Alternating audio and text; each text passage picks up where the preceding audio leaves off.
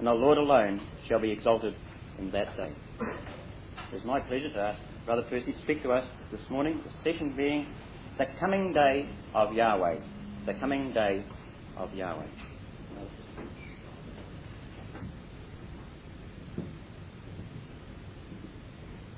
My dear brethren and sisters in Christ Jesus, the great theme of Isaiah's prophecy is the coming day of Yahweh.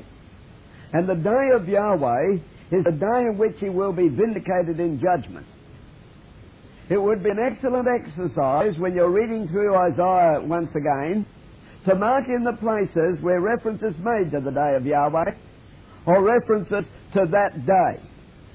You will find them frequent throughout the prophecy of Isaiah. Not merely in the chapter that we read this morning, nor in the succeeding ones, but right throughout the prophecy of Isaiah, reference is made to the day of Yahweh. You have, of course, in that second chapter, and at verse 12, the day of Yahweh of hosts shall be upon every one that is proud and lofty.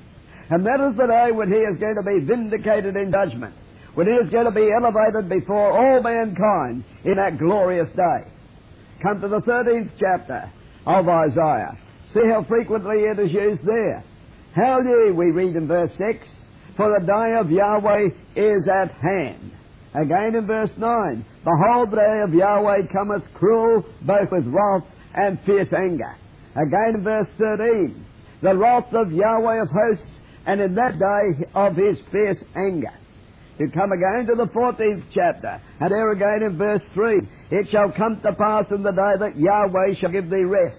And so you see there we have a day of Yahweh again. Chapter 17, and again at verse 4, And in that day it shall come to pass. In verse 7, we have again, At that t- day shall a man look to his Maker. And so on, right throughout the book of Isaiah. And it would be a very, very excellent exercise to mark those places in. This is quite a good form of Bible marking. All you need to do is to have a coloured pencil and then mark that pa- passage in. And you will find that that particular section will stand out before you. Perhaps I might illustrate what I mean by showing you a chapter of the Bible, even from here, you may be able to see it, that I have done that. And there we have a chapter there. I don't know if you can see where I've marked sections in black there and ringed it around in black, but this is the fifth chapter of Genesis. And the statement that I have ringed around in black in that particular place is, and he died. And you see that occurs in verse 5 and verse 8 and verse 11 and verse 14 and verse 17 and verse 20 and verse 27 and verse 31. And he died, and he died, and he died, and he died. And Methuselah might live for 960 years, and he died. And there with monotonous regularity, you have that statement emphasizing the hopelessness of the human race in spite of the long periods of time that they lived then. And illustrating the limitations of our opportunity to serve our God. And he died. And there's only one man of that whom that was not stated in that chapter. Of course, that is Enoch. But that's not our theme. Our theme here in Isaiah's prophecy is the day of Yahweh. The day when He's going to be vindicated in all the earth. When the loftiness of man is going to be reduced. And God alone is going to be elevated in that day. And you will find not merely does it uh, express it in the terms of the day of Yahweh, but frequently in the terms of that day. And so you see, if you come back to Isaiah and look, for example, it uh, in uh, the uh, chapter 4, for example, in verse 1, in that day. Verse 2, in that day. And so you go on throughout this section of Isaiah. Either does it say the day of Yahweh, or it speaks of in that day. And this is the great theme of his prophecy. Now this morning, if I can just learn how to switch this thing on. Do you know how it switches on? Well, we're both done. Thank you. He's not. Intelligence. so we have in the, the, our outline, and we gave a brief introduction to it last night. Today our theme is the day of Yahweh concerning Judah and Jerusalem. That takes us to the end of chapter 6, as you see there. So here we have the day of Yahweh concerning Judah and Jerusalem, and it's going to extend right to the uh, sixth chapter.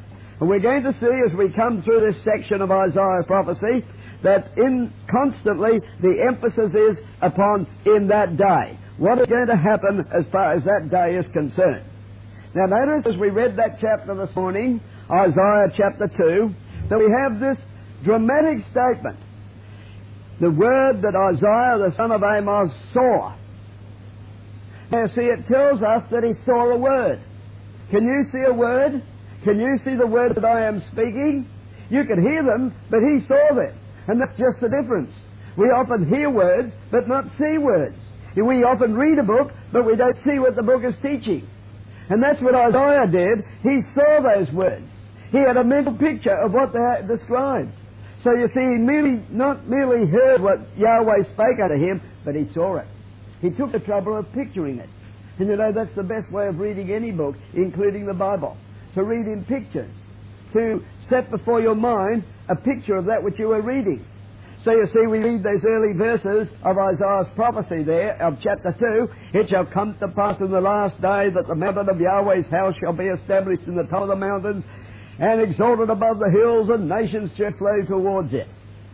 I've had the privilege of standing upon the Mount of Olives and looking down upon the city of Jerusalem. I've had the privilege of seeing that city as it is today, but also considering it in the light of that statement. And I have transformed that city before my eyes. I've wiped out the present city, and I've put a new city there. I see things entirely changed. I see the effect of the earthquake, the great valley that's been split between the Mount of Olives. I see the temple there instead of the city of today. I see the people moving up to that city. And it assumes a reality to me that is very, very dramatic. We don't have to be to Jerusalem to see that. All we need to do is take the trouble of picturing what we're reading there, or picturing any part of the Word of God.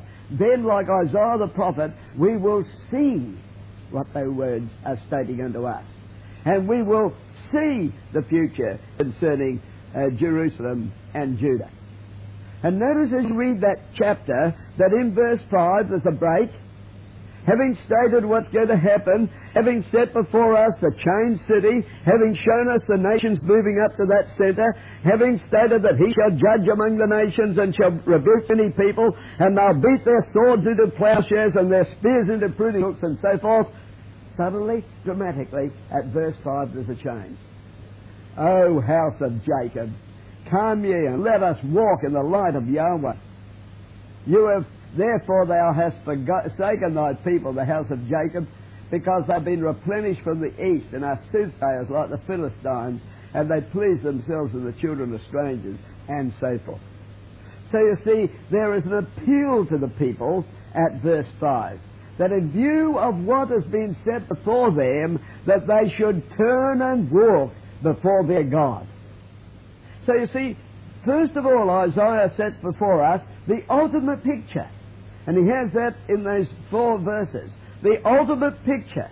And then he sets before us events that will lead up to that consummation. He tells us how wicked the people of Israel have been, and then he reminds us of the day of Yahweh and what that's going to do to the world about us. So we see in a long stretched out prophecy the events that are going to lead to that final consummation. But the final consummation is given first.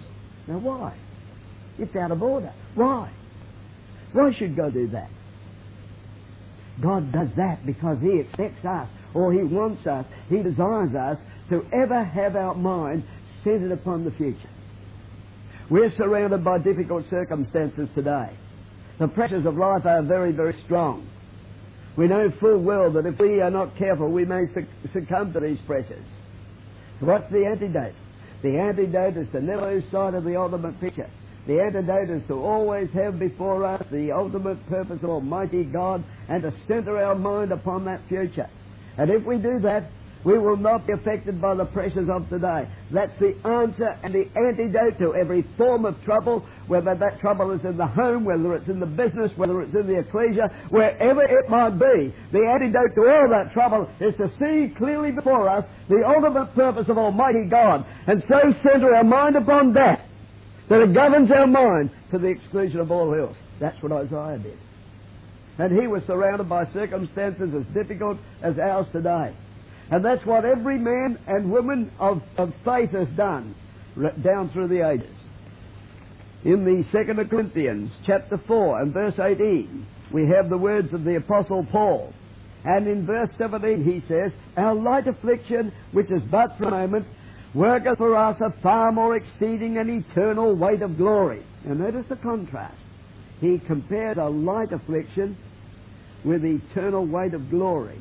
He compares something which is for a moment for that which is eternal and lasting. See the contrast.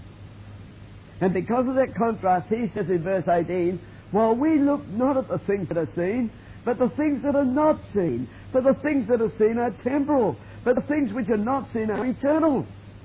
The Apostle Paul said, We look not at the things that are seen. We look at the invisible. We see the invisible, he says. Because the things that are seen are temporal. But the things that are not seen, which we look at, are eternal. And you know, the Apostle Paul was writing to brethren of Corinth. And Corinth was one of the greatest cities of that age. Corinth was noted for its mighty buildings, its elegant temples, its vast business. And it was a center of absolute, outstanding uh, commercial wealth in those days. Now, Paul says, we look not at the things that are seen, we look at the things that are not seen. For these things that are seen, these temples, these buildings, this business, these things are temporal, but the things that are eternal. Have ever been to Corinth? I've had that privilege. I've walked along the streets of Corinth. I've looked at the ruins of that ancient, uh, ancient city. There's nothing there today but ruins. You can look at the Acrocorinth that rises steeply above you. You can see upon the summit of that the ancient, uh, the ruins of the ancient temple that was there when Paul was there. It's not there today. And none of the businesses and none of the mighty buildings are there today.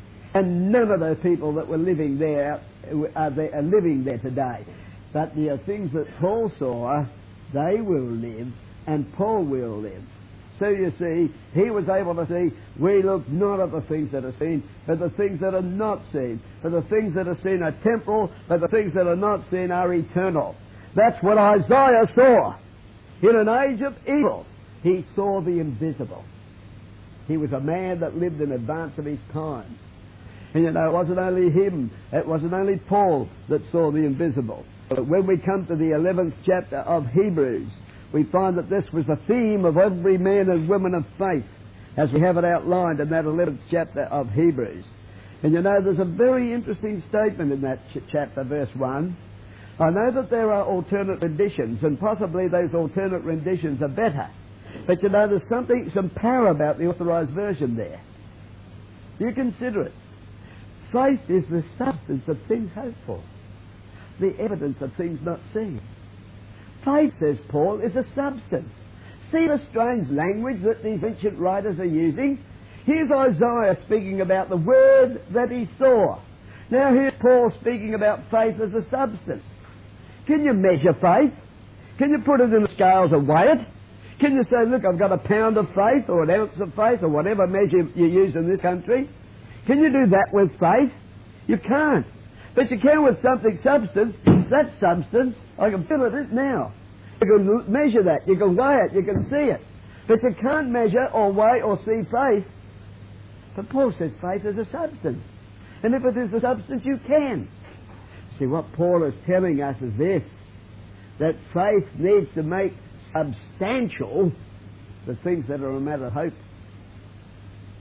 So they are tangible and real and things that we see. So when we speak about the kingdom of God of Jesus Christ coming and the establishment thereon of that way of life that is spoken of in the Word of God, it's not a mere theory to us. It's not something intangible. It's something permanent and real. And we can see it with the eye of faith. That's what Paul did. That's what Isaiah did. That's what we need to do. So you see in that 11th chapter, we read these words concerning Moses, that he esteemed, verse 26, he esteemed the reproach of Christ greater riches than the treasures in Egypt, for he had respect unto the recompense of the reward. We read concerning that, him that he refused to be called the son of Pharaoh's daughter. He refused it. And the very use of that term refused implies an argument. You can imagine how that the Pharaoh's daughter would have said to him, Look, Moses, you've been reared for this purpose. We've educated you to be a prince of the realm. Now that you're of age, it's time for you to go out and to enjoy the fruits of that which your education has led you to expect. He refuses it. He refuses it. Why? Because he had respect under the recompense of the reward. More than that, we read in verse 27, he endured as seeing the invisible. He endured as seeing the invisible. Can you see the invisible? Can we see the invisible? You can with an eye of faith, and you can make that invisible, intangible thing something real. The world outside will tell you you're a fool.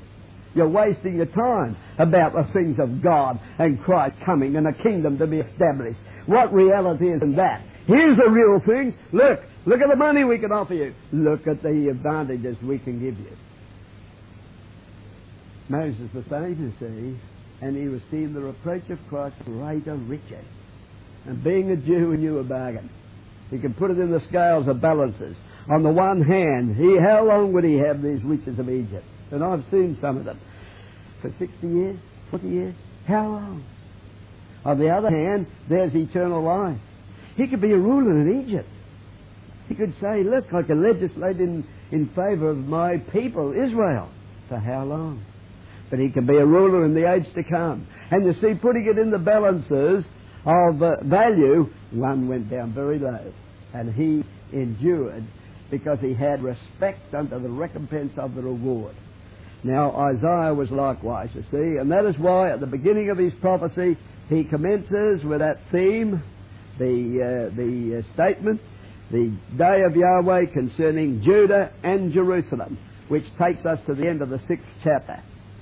Now, as you go through that chapter before us, you will find that Yahweh is vindicated, and you will find that in, in many relationships. And what I'm going to suggest to you is this that you can go quietly through that section of the prophecy and list down the things that are going to be humbled as they are stated there. List them down and then create your own picture of the future. For example, in verse 11, you have national might is going to be reduced. In verse 17, you're going to find that uh, personal pride is going to be reduced. In verse 16, the ships of Tarshish that are now being elevated will be reduced. In uh, verse 13, you have political prestige is going to be reduced.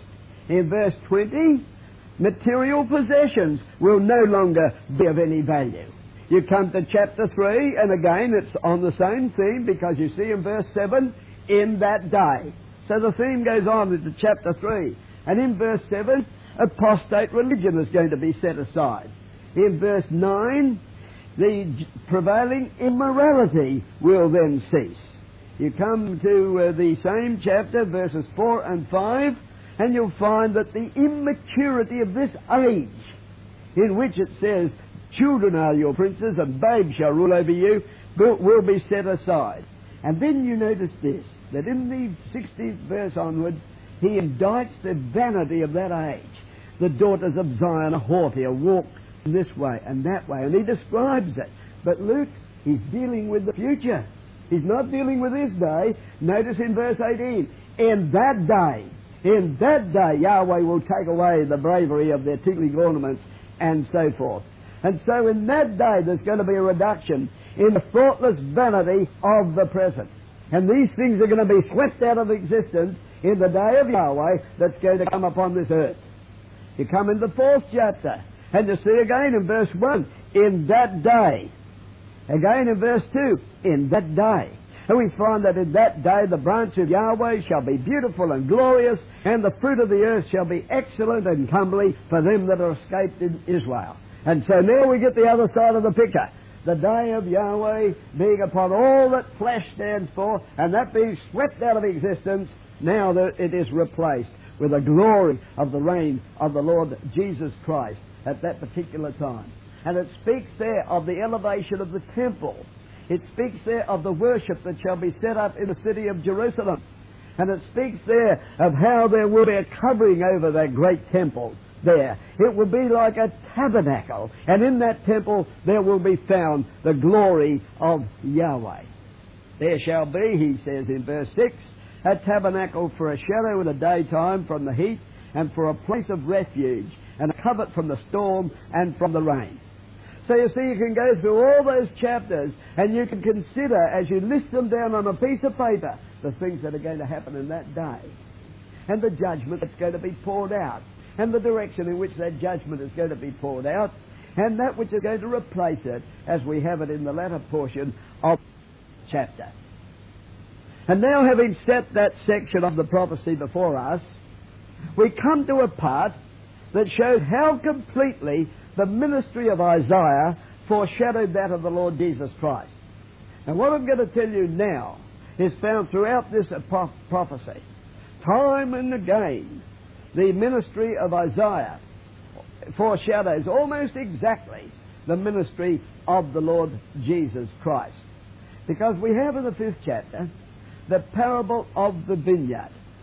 And notice this, that this vineyard was planted by Yahweh, and uh, he fenced it, we read in verse 2, and he gathered out the stones thereof, and planted it with the choicest vine, and built a tower in the midst of it, and made a winepress therein, and he looked that it should bring forth grapes, and lo and behold, it brought forth wild grapes. So he says, What am I going to do with my vineyard? I'll break down the fences, let the wild beasts come and have their play upon it. And they'll eat it, and they'll destroy it, and I'll lay it waste. And I'll let the wild beasts come in. And that's what's happened as far as Israel is concerned, as we know.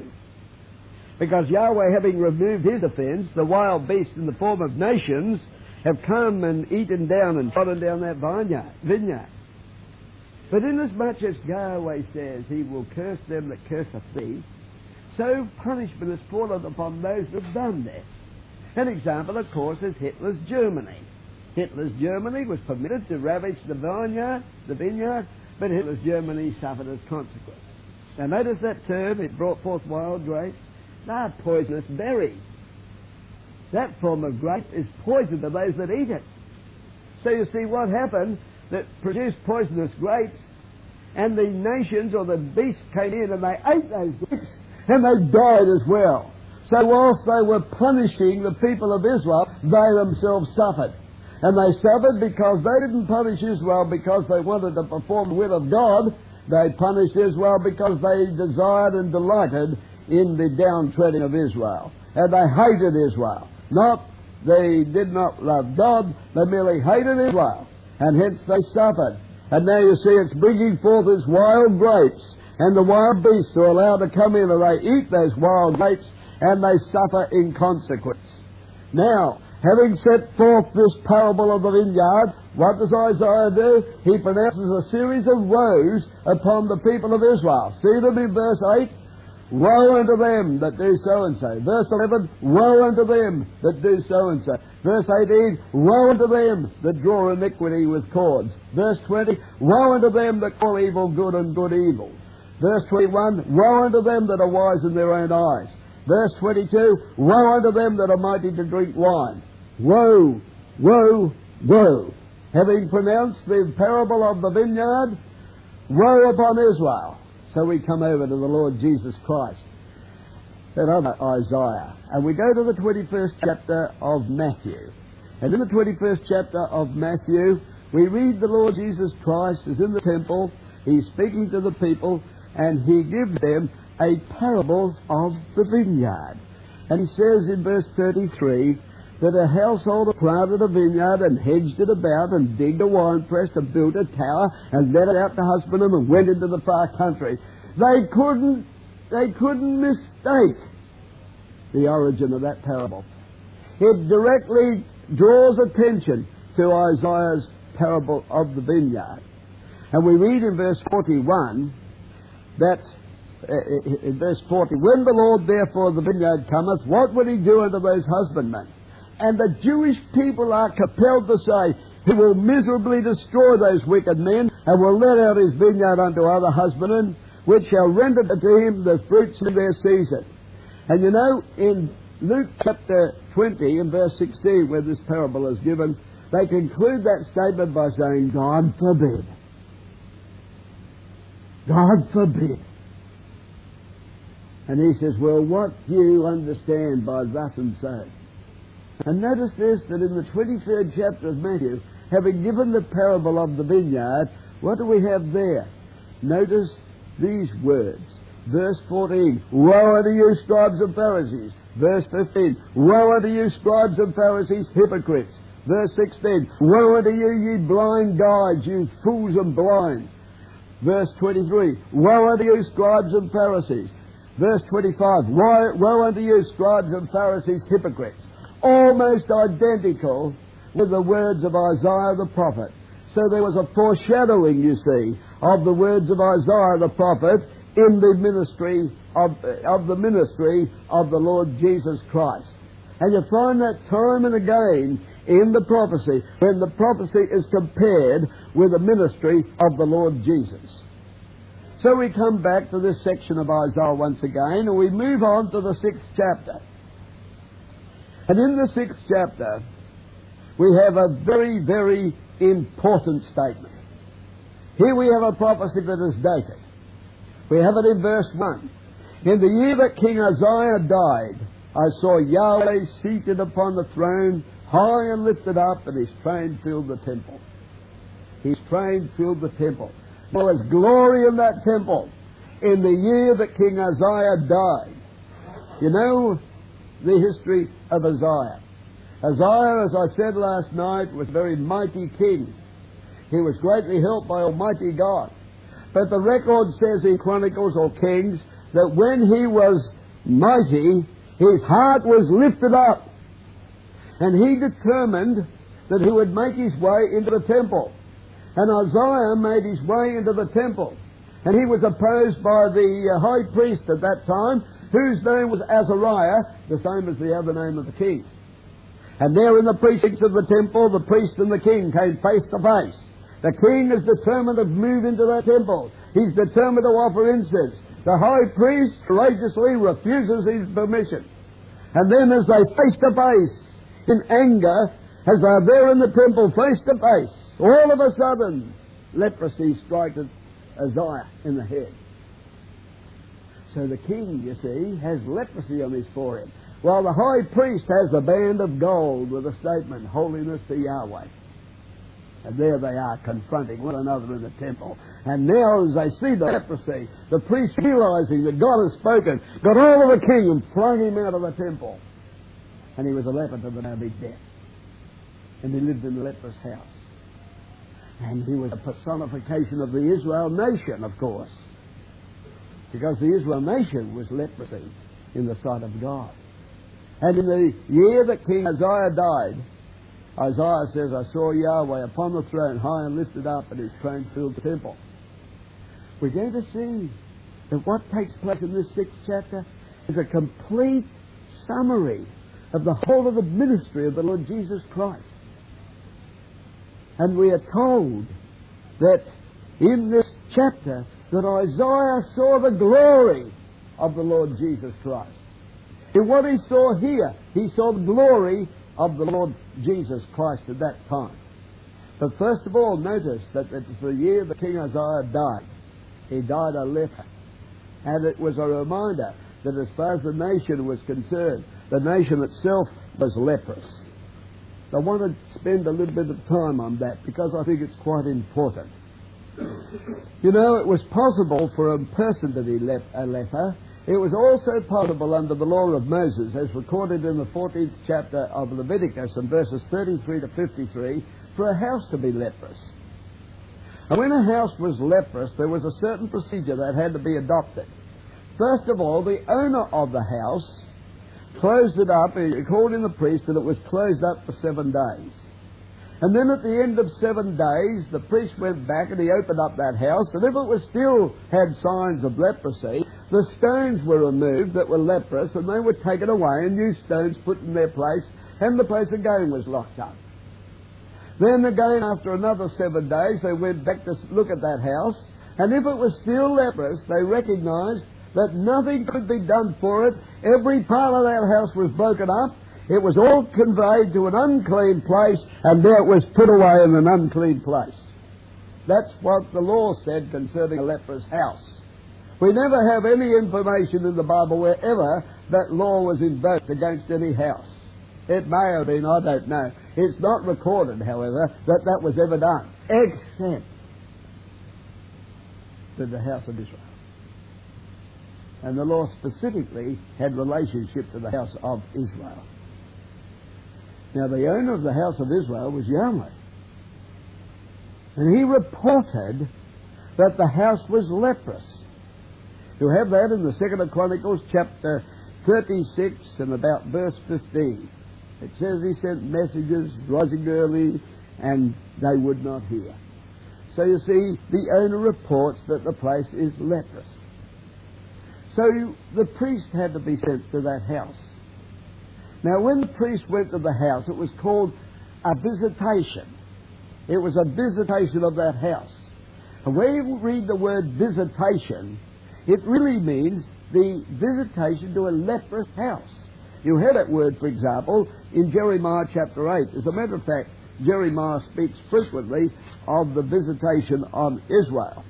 In Jeremiah chapter 8 and at verse 12, Jeremiah says,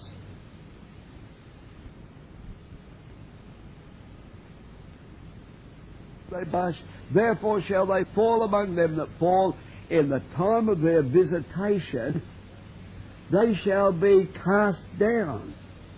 The stones will be broken up and taken away. It will be the time of visitation. And that's what that word means. It was the time when the priest visited that house to see whether it could be reclaimed or not. So there was a threefold warning, you see. And you consider the people of Israel in that regard. First of all, Yahweh reported that it was leprous. The priest was sent to it, and the place was locked up for a time. But there was no reclamation. So, as far as Israel was concerned, it was taken into captivity. The stones were removed. And again, there was an inspection made. In the days of Nehemiah, for example. And finally, in the days of the Lord Jesus Christ, when the greatest high priest of all visited the nation. In that day, it was reported that they were absolutely without any hope whatever. The leprosy was so bad that the nation would be destroyed. And you know, he speaks concerning the temple. And he shows that they had turned that into a house of a leper. And he says that not one stone shall be left upon another. All will be thrown down. If they liked to turn to the Old Testament scriptures, they would find that that was the fate of a leprous house. And it was as though the Lord Jesus Christ in the court of the temple was saying, This temple is a leprous house. You've turned it into a den of thieves. It's not a temple any longer, and not one stone shall be left upon another. All will be thrown, thrown, thrown down. When you come to the 19th chapter of Luke, see the Lord Jesus Christ as he overlooks the city of Jerusalem. And, he, and we read these words in verses 41 onwards. When he had come there, he beheld the city and he wept over it saying, If thou hadst known, even thou at least in this thy day, the things that belong unto thy peace, but now they are hid from thine eyes. For the day shall come upon thee that thine enemy shall cast a trench about thee, and compass thee round about, and keep thee on every side, and shall lay thee even to the ground, like a leprous house, breaking you down stone by stone, until nothing of this house remains and thy children within thee, and they shall not leave in thee one stone upon another, because you didn't know the time of your visitation. You're leprous. You're incurable. And what happened in the leprous house in Leviticus chapter 14 will happen unto you. A threefold warning. A threefold warning. And then destruction. We're living in the days like unto Noah. Let's come to Genesis chapter 6 see the threefold warning there. And bear in mind that there's a threefold warning in this age and generation.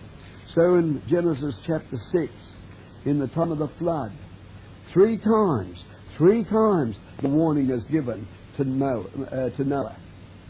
In verse 3, in verse 7, and in verse 13. In verse 3, Yahweh says. In verse 7, Yahweh said. In verse 13, Elohim said.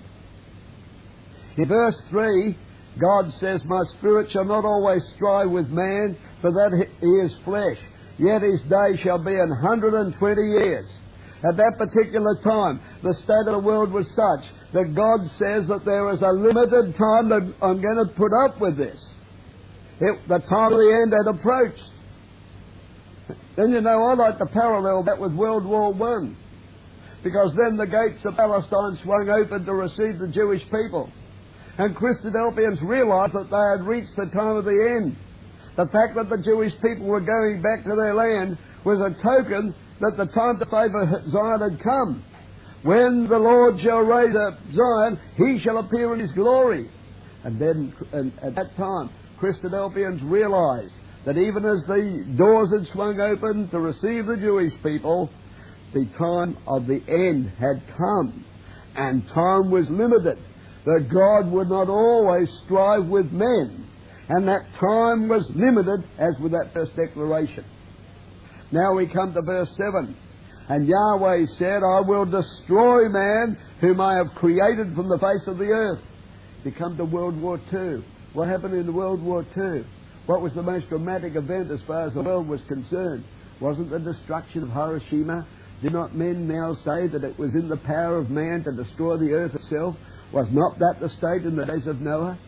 And now aren't we afraid, the world at large I mean, of the very weapons of destruction that have been forged at this time? If someone presses the wrong button, you know what's going to happen with all the cities of the old world. It's going to be wholesale destruction. And if man used the we- very weapons that he has now uh, manufactured, he would make this earth uninhabitable.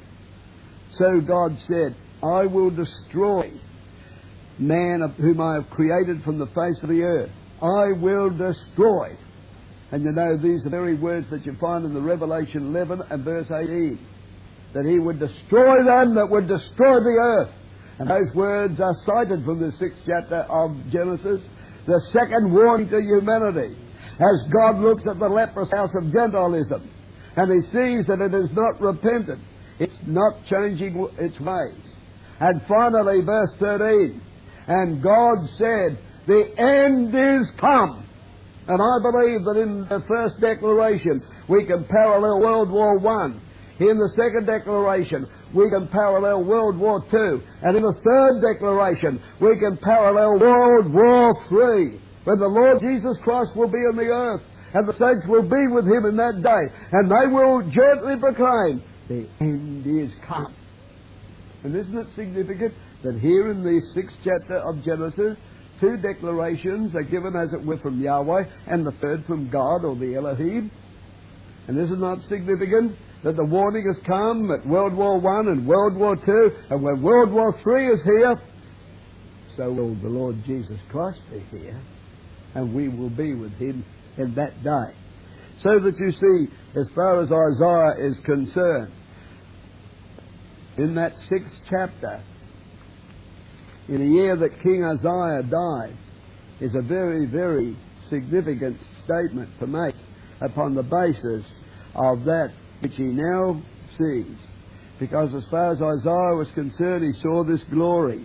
He saw seraphim, every one having six wings, with he covered his face, with he covered his feet, with he did fly. And one cried unto another, Holy, holy, holy is Yahweh of Sabaoth.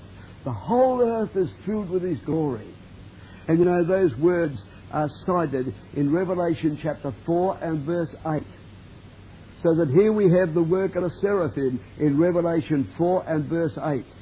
But the same chapter of Revelation also speaks of the cherubim, because John saw the four faces of the cherubim, and he heard the four living ones that are significant of the cherubim saying, Holy, holy, holy. So the cherubim and the seraphim become one in the book of Revelation. What is represented by the seraphim? You find the word nowhere else in the Bible. And it comes from a root to consume through burning. To consume through burning. And you know what you read in the second of Peter chapter 3? That the political world that we know today is going to be consumed through burning. Who's going to be the agents of that? The Lord Jesus Christ and His saints. They're going to be the agents of overthrowing the world about us and purifying this world through burning. And here we have the seraphim. And in the book of John, as we'll see in a moment, we are told that Isaiah saw the glory of Christ in this, in that seraphim. and the world is purged by fire, so that finally, holy, holy, holy is Yahweh Sabaoth. The whole earth is full of His glory. Now, the word cherubim comes from a different root. Brother Thomas has a, uh, a reference that, uh, that aligns it with the word chariot.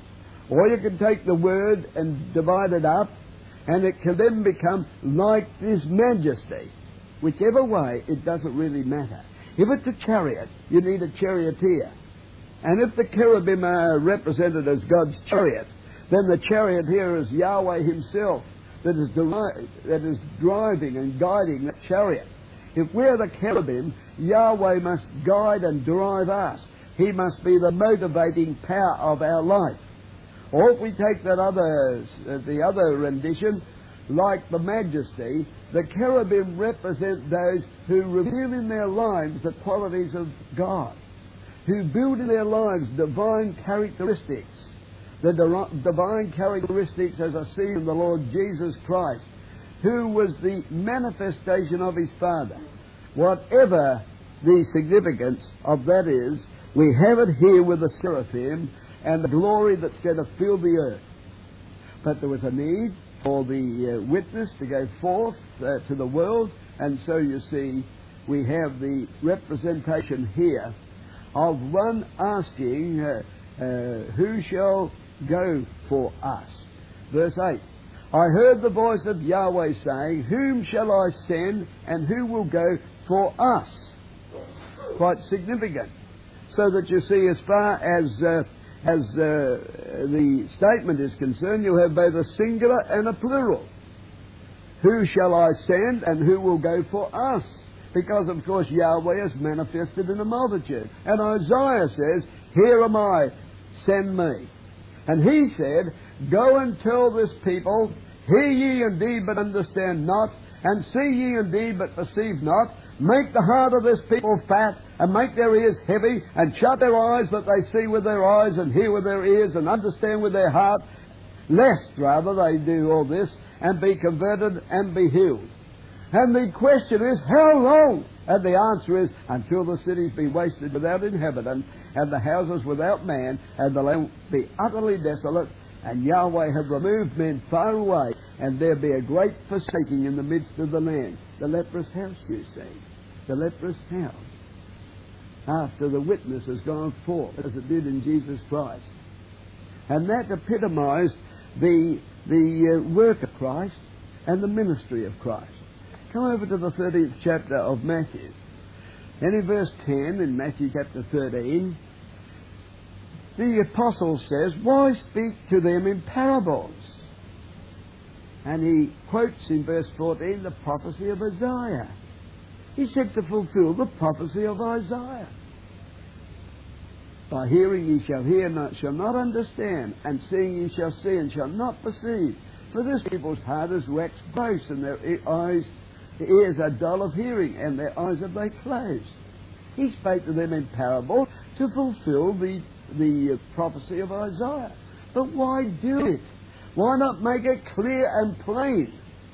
Because you see, the things that God has to offer unto us, and the things that Jesus Christ had to offer unto that generation, are things so important that it demands some close attention unto those who want to experience the benefits thereby. And the truth is like that even today. You know, we improve upon the Lord's methods. We go out of our way to simplify the things that He never simplified. We give a person the herald of the coming age or a copy of the Declaration. We say that's the truth.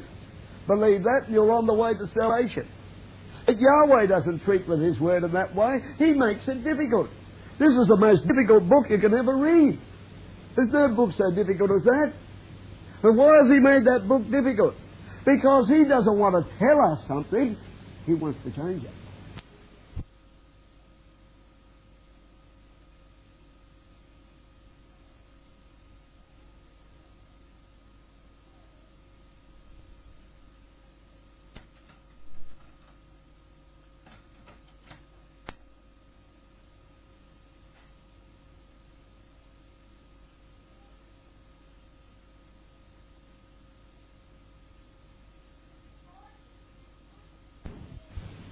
And that book is designed in that way that if we want to understand it thoroughly, we must give our attention to it. We must think upon it. And the impact of that must be in there.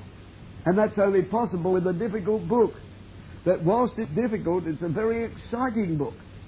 It's a book that you can read and read and read once and again and once and again. And you will never, never exhaust its beauty. It's a tremendously interesting book. And that book is given unto us to change our way of thought. Not to teach us the kingdom. God doesn't care whether we know about the kingdom so much as He does that we are going to be changed for the kingdom of God. When He brought the people of Israel out of Egypt, He was insisted upon the fact that they came out to manifest His glory. And when they didn't, of the two million people that were baptized, 1,999,998 perished in the wilderness. I hope I've got the figure right. If not, blame it on to uh, Moses. But you see, there we have the, the, the principle that was set forth before the people there. Now the Lord Jesus Christ came offering eternal life. And that offer was a real offer. And therefore he spake to them in this way. Because he expected them to give thought to this book. So he spake to them in parables, number one. It fulfilled Old Testament prophecy. Number two, it set before them special instruction that they had to exercise their mind to come to understand. Again, it was a more telling and unanswerable form of reproof. Again, it was a more effective means of illustrating truth to anyone that was prepared to seek it out. And if they weren't prepared to seek it out, he wasn't interested in them. So he deliberately made it difficult. And you know, even when he was treating with these apostles, he did that. Time and again, you know, they were making mistakes. We would take hold of a person and take him aside and we would explain it all to him, and perhaps that's what we ought to do. But as far as the Lord is concerned, in the greater wisdom that he had, he was able to guide those men until the circumstances of their life completely changed them. So you see, different men emerge when you look at the men that followed Jesus Christ and the men that are proclaiming the truth in, as recorded in the Acts of the Apostles. What I'm getting at is this, brethren and sisters, that we are living in a very difficult age. And the Apostle Paul said, It is through much tribulation we shall enter the kingdom of God. And the word that he used, tribulation, signifies pressure. And we face pressures on every side. And unless there is a compensating pressure within, the pressures without will crush us. So we must have a pressure within to resist that from without. Our young people need it. We all need it. And if that pressure was there, that counter pressure will resist the pressures from without, and we won't be destroyed. And it's as simple as that. That's why it's vitally important for us, wherever we might be, in our families, in our ecclesias, to have this word motivating our lives, to study that word, to build into our lives that counteracting pressure that will resist that from without. You know, Barnabas exhorted and he said, with purpose of heart, they should cleave unto the Lord. That was the full extent of his exhortation. It may have taken an hour, reduced down to the essential point, as we have it in the Acts of the Apostles. With purpose of heart, they should cleave unto the Lord. Barnabas exhorted, you can't drift into the kingdom of God. The kingdom of God must be your main objective in life. You must have a purpose, an objective in life. And when a person has a purpose and an objective in life, he will get, gain the ability to attain unto that purpose and objective. If you have no objective in life, you'll get nowhere. If you set yourself a task and you set yourself a task and you go and aim for that, to, to complete that task, you will fulfill that task. It's as simple as that. But if you have no purpose in life, if you think you're just going to wander into the kingdom of God, you're going to make a terrible mistake. You know, in the last words of Moses, in the 32nd chapter of Deuteronomy, some words that I've got underlined in my Bible, because in verse 46 of Deuteronomy 32, Moses, in the last words he was speaking to the people before he ascended up to Mount Nebo, when he was going to die, he says, Set your hearts, set your hearts unto all the words I testify among you this day. And in verse 47, it is not a vain thing for you because it is your life. Because it is your life. There was an urgency about it. So he said, Set your heart unto all the words that I testify among you this day. Verse 47, it is not a vain thing to you, it is your life. And so, see, when the Lord Jesus Christ came and he preached to the people, he preached in these parables, and those parables were set forth before them in order that they might search more deeply into the things that he had to offer unto them. In the 12th chapter of John, and verses 37 to 41, we read a summary of the whole ministry of the Lord.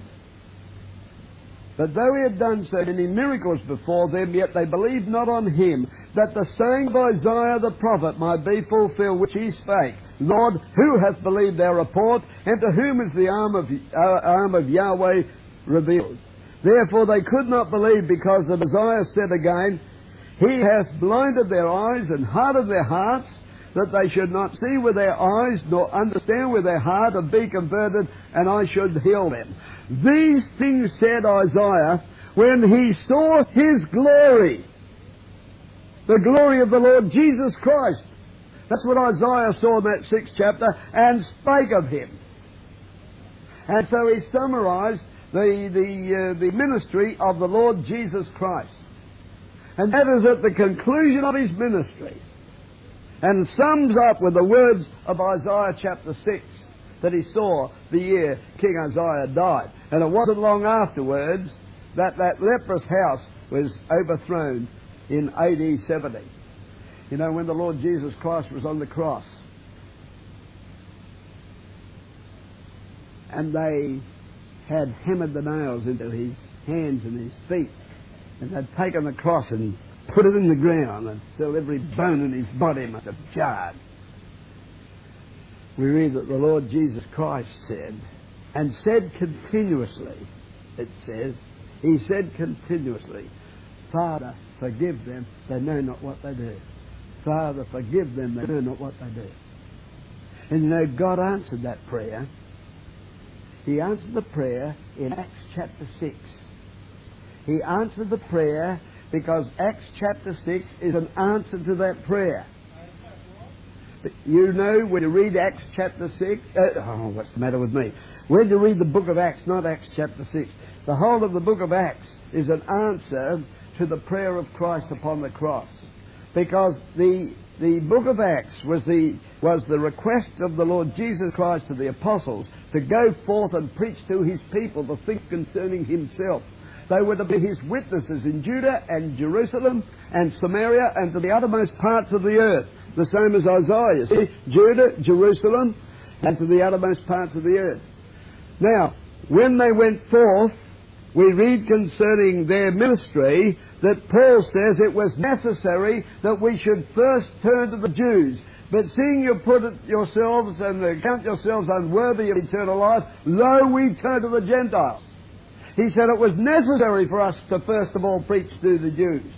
Do we do that today? We do not. Why did they do it then? Why is the Acts of the Apostles devoted exclusively to the preaching to the Jewish people? Why was it that the first thing that the Apostle Paul did when he came to a city was to seek out a synagogue and preach in that synagogue?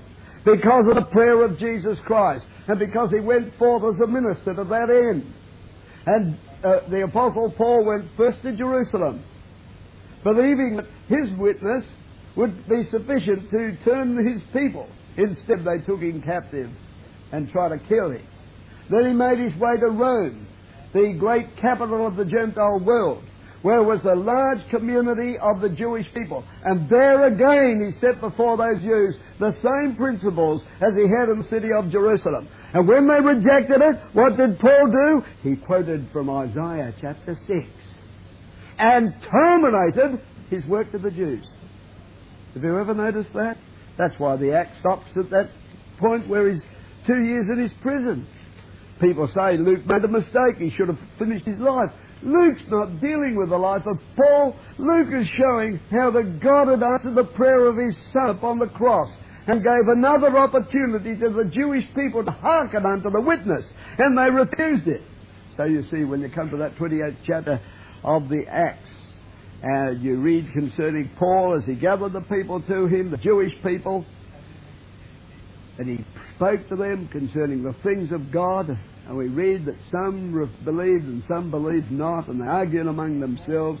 And he terminates this work by saying in verse 25, Well spake the Holy Spirit by Isaiah the prophet unto our fathers, saying, Go unto this people and say, Hearing ye shall hear and not, shall not understand.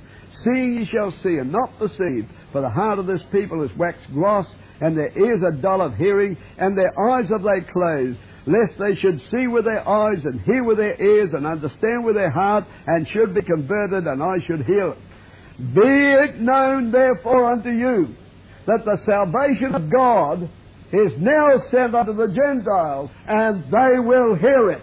And that terminated the witness to the Jewish people.